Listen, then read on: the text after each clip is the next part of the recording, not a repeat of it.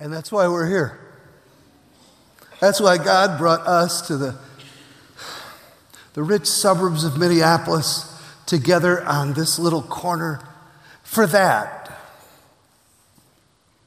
So uh, that Brighton's lookalikes, four year olds and 14 year olds and 24 year olds here could believe that in this big world, God saw them and loved them.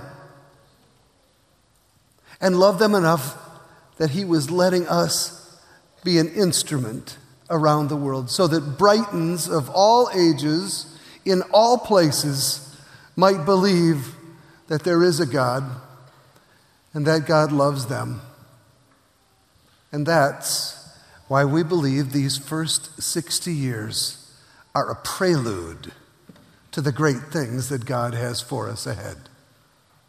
Would you pray with me? Lord Jesus, for us, 60 years is a lifetime. It's a long, long, long time.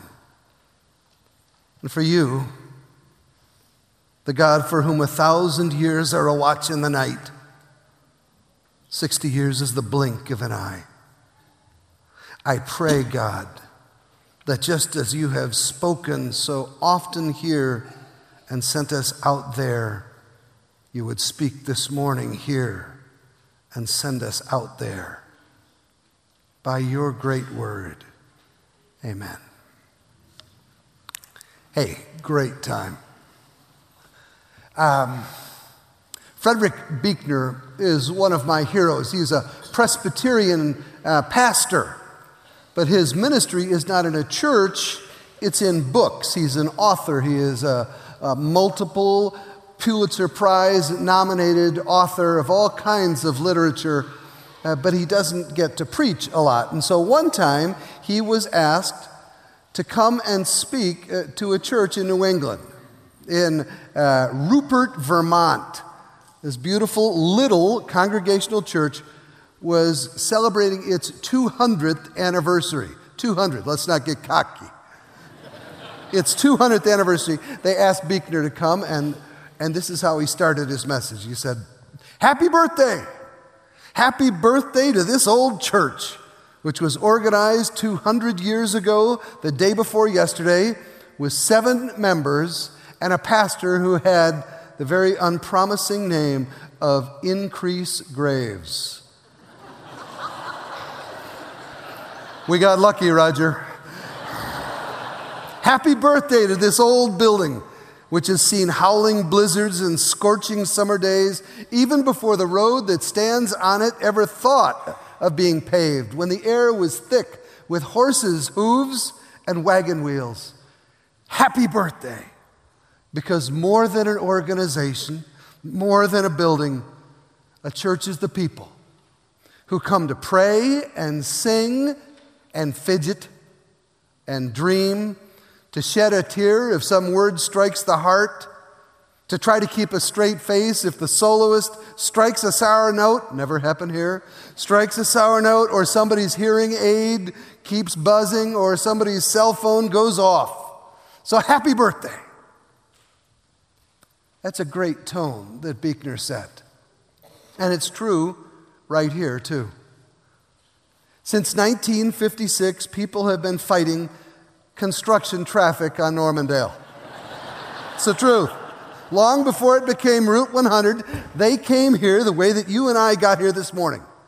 Men and women who grew up in the Depression and fought in the Second World War, and widows of those who did not come back from Korea and Vietnam and the Middle East. Since the very first steeple went up, we have seen a battle for human rights and civil rights. We've watched a man on the moon. The second steeple was put up in the midst of the Cold War and it saw the fall of the Berlin Wall. And the third steeple was put up in time to see the fall of the towers again and new things that make people afraid and wonder about God. 60 years of students and executives, of grandmas and visitors, old men and old women with most of their life behind them, kids and young men and young women with most of their lives ahead of them, entered this building just the way you and I came a few minutes ago because of one thing that they have in common. So, happy birthday to all of you who listened to some sermons and dozed through some sermons and do the, all the other things that make us a church and, and make us human. And before you finish, you have to say, Happy birthday to you, Jesus. I guess it's important to say that because before this was a Presbyterian church, before this was your church or Roger's church or my church, before it was anybody's church, it was Jesus' church. The name Christ Presbyterian Church was chosen deliberately to put the most important thing first the Word. The Word become flesh, Christ. I mean, if it hadn't been for Jesus, who knows what other kind of building might have stood on this corner? Who knows what kind of honest work that old increase graves might have gotten back then, or Roger Anderson might have had. Who knows where you and I might be here today? So, what does it mean on the 60th birthday of this church to say that this is Jesus' church? It's hard to describe. It really is. The first two people who tried the most to describe who Jesus was, what he did, and what his followers were about were the Apostle Peter and the Apostle Paul. They were so, so different that their words sound very different, even talking about Jesus. Paul would have been a Harvard trained philosophy lawyer today, and he sounded like it when he talked to the church in Ephesus. He said this By grace you've been saved through faith. Not your effort, it's the gift of God, so no one can boast. We are God's masterpiece, created in Christ Jesus to do good works, which God planned for us long ago. Christ Himself has brought peace to us. By His death on the cross, Jesus put our hostility to death. Uh, that, that sounds like it, it, it could be the intellectual voice of our day. And it doesn't sound like the Apostle Peter at all.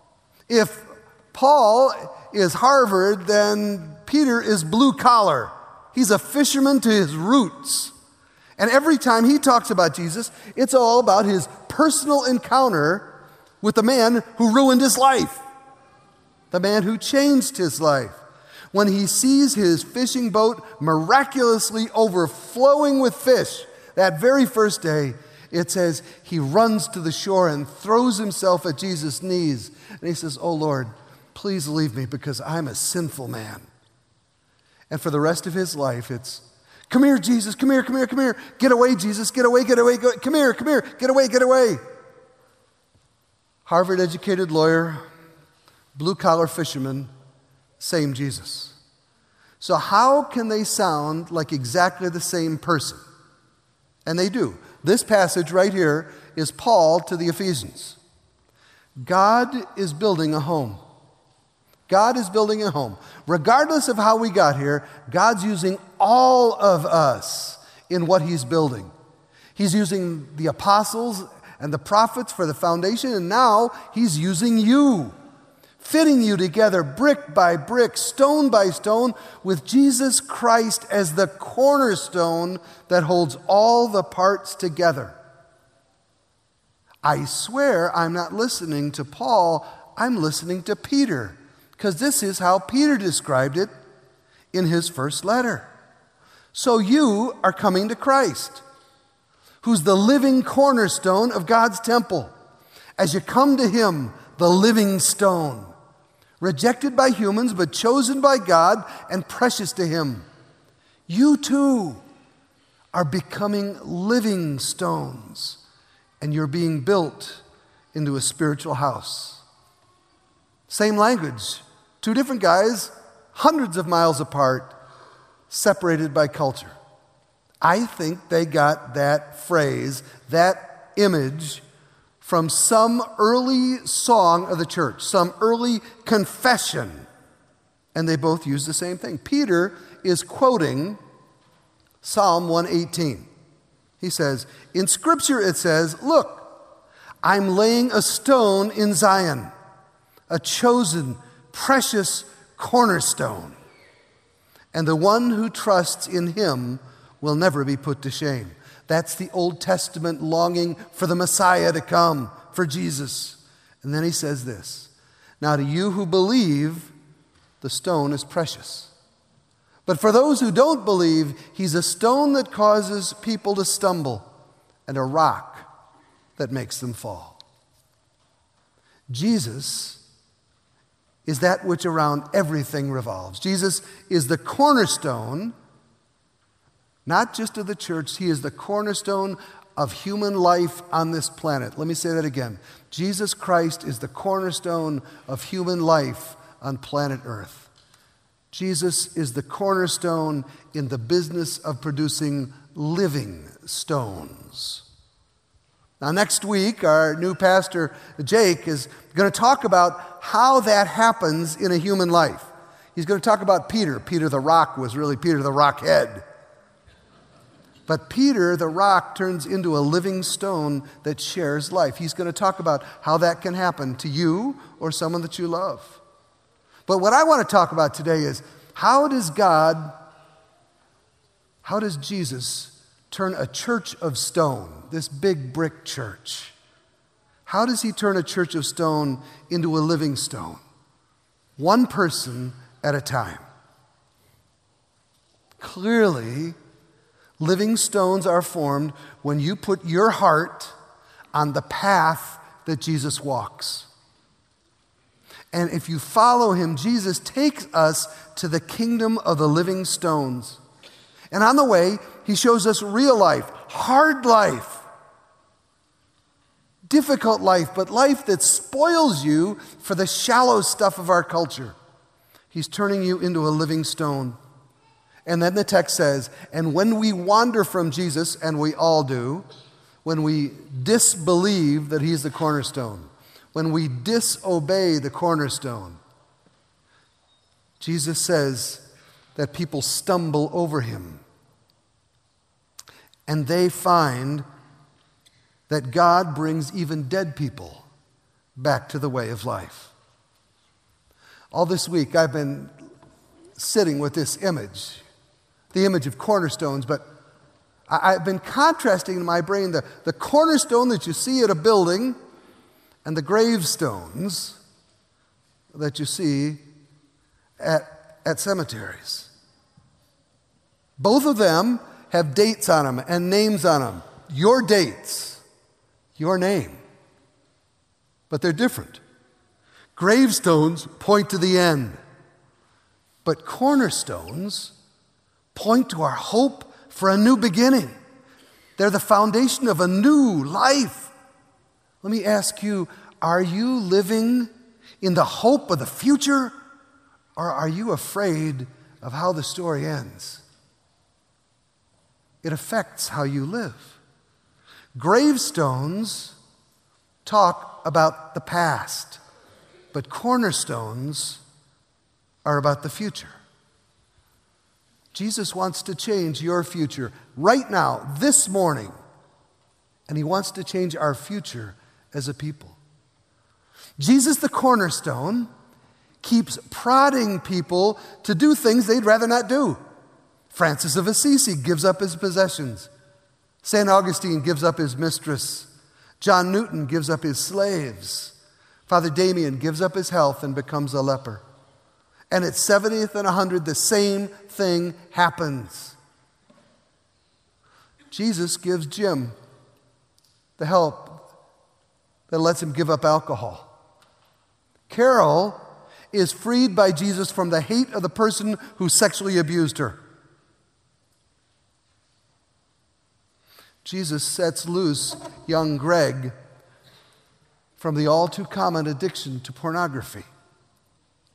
And 90 year old Dorothy becomes fearless because Jesus is a cornerstone, fearless, and starts to teach immigrant kids how to speak English.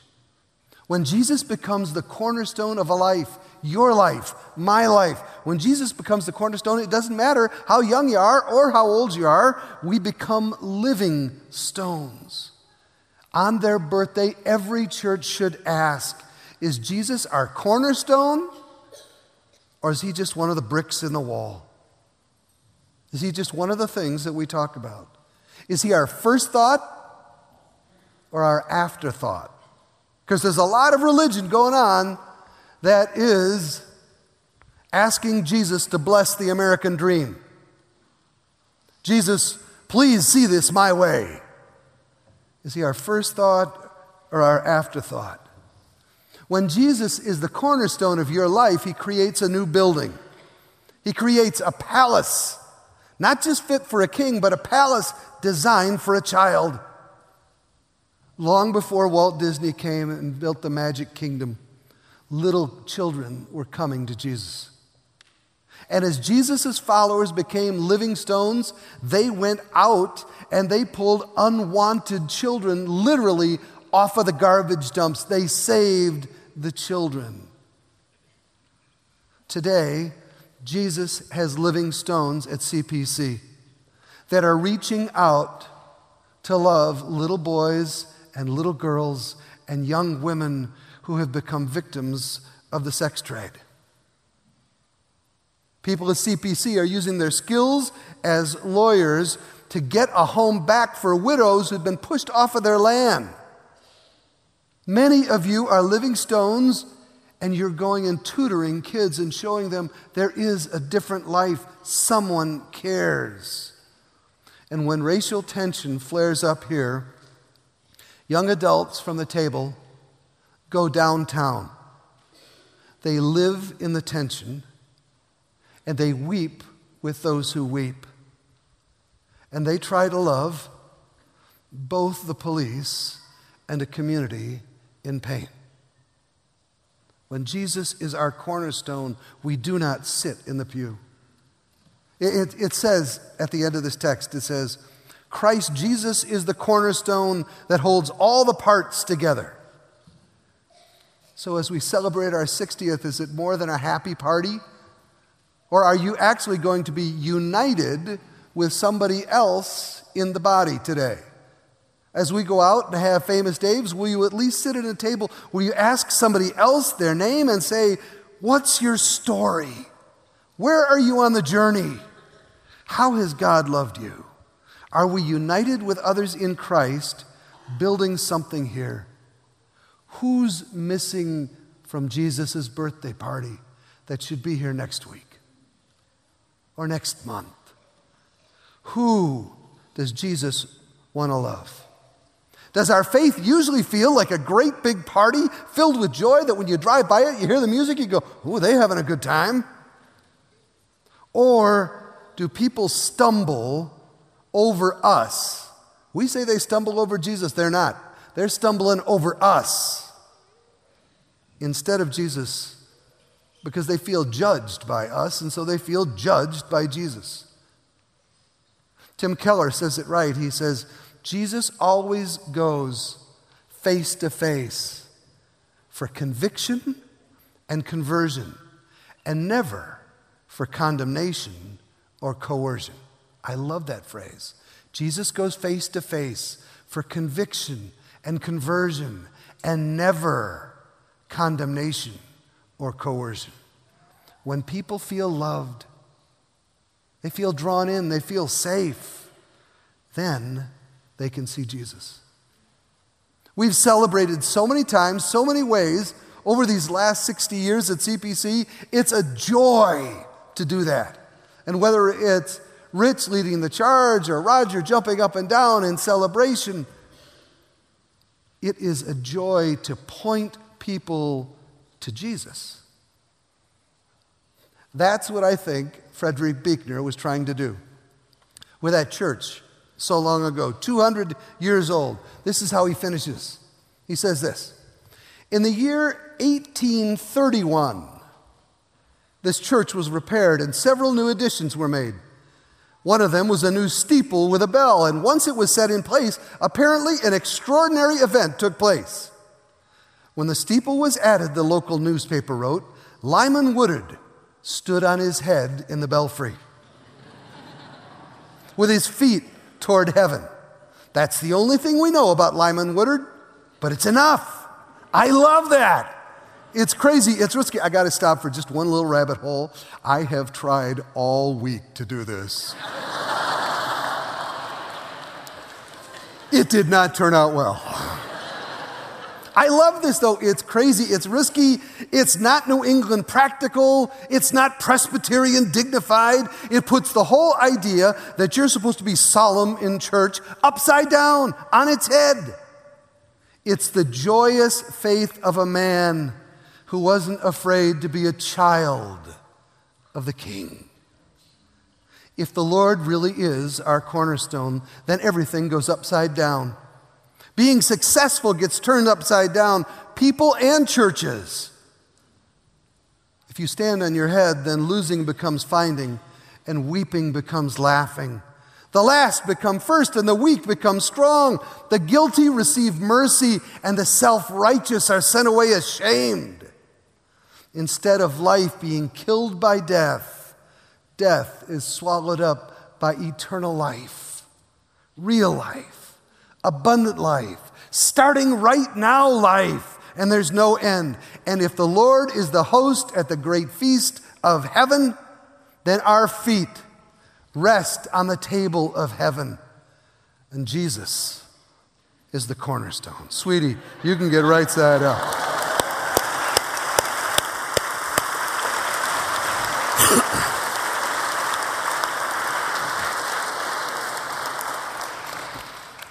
You could just imagine in your mind's eye that it was me. There's so much to be done. So much to be done together here in the next 60 years. We have to help bear each other's burdens. We have to pray for each other. We have to nourish each other. We have to weep with one another and rejoice with each other and give hope. We get to worship together.